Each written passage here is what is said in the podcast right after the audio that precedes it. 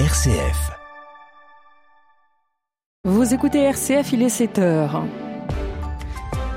Le Flash, c'est avec vous Jean-Baptiste Labeur, bonjour. Bonjour Delphine, bonjour à toutes et à tous. La France désormais en alerte attentat au lendemain de l'attaque au couteau dans un lycée d'Arras où un enseignant de 57 ans a été tué et trois autres personnes blessées. C'est le niveau le plus élevé du dispositif. La dernière fois qu'il avait été activé, c'était en octobre 2020.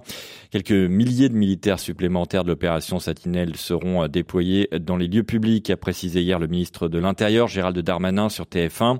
Le ministre de l'Éducation, Gabriel Attal, a lui annoncé le déploiement de 1000 personnels de sécurité dans les établissements scolaires où un moment de recueillement est prévu lundi.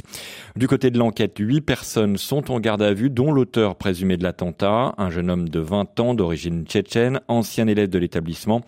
Fiché S pour radicalisation, il faisait l'objet d'un suivi récent de la part de la Direction générale de la sécurité intérieure.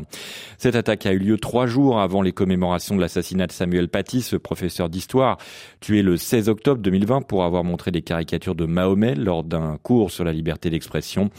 À Arras, hier sur place, Emmanuel Macron a appelé les Français à faire bloc contre la barbarie islamiste. Mais les républicains demandent l'instauration de l'état d'urgence, tandis que l'extrême droite pointe des failles et appelle à la démission du ministre de l'Intérieur.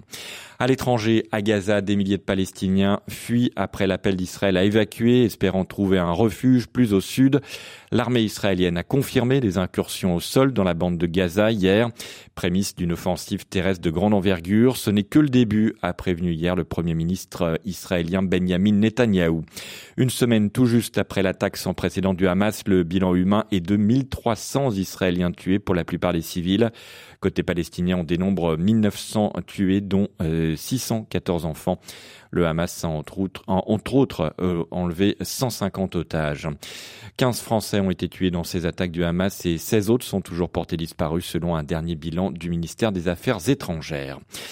Un mot de politique. Europe Écologie Les Verts lance aujourd'hui son nouveau mouvement, baptisé les écologistes, mouvement destiné à terme à remplacer l'actuel parti et à fédérer un million de sympathisants d'ici 2027. L'astrophysicien Hubert Reeves est décédé hier à l'âge de 91 ans, né à Montréal et naturalisé français. Il était euh, connu pour ses nombreux ouvrages de vulgarisation scientifique. Les sports avec du football, l'équipe de France qualifiée pour l'Euro 2024 après sa victoire 2 buts à 1 aux Pays-Bas hier. Muet depuis quatre matchs avec le Paris Saint-Germain, Kylian Mbappé a inscrit un doublé avec 42 buts. Il dépasse désormais un certain Michel Platini. Ça ne vous rend pas muet donc, euh, Jean-Baptiste. Merci. On vous retrouve à 7h30 pour le journal. On passe tout de suite à la météo. Changement radical de temps dès aujourd'hui avec l'arrivée d'une perturbation donnant ce matin des pluies sur, la, sur les régions de l'ouest et du nord. Le temps se dégrade aussi sur le golfe du Lion avec un risque d'averses orageuses. Cet après-midi, ça s'améliore.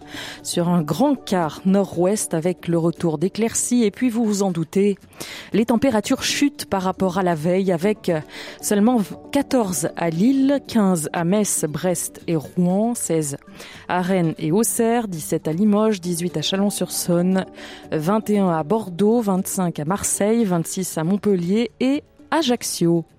Demain, les températures continuent de chuter, mais le soleil sera au rendez-vous.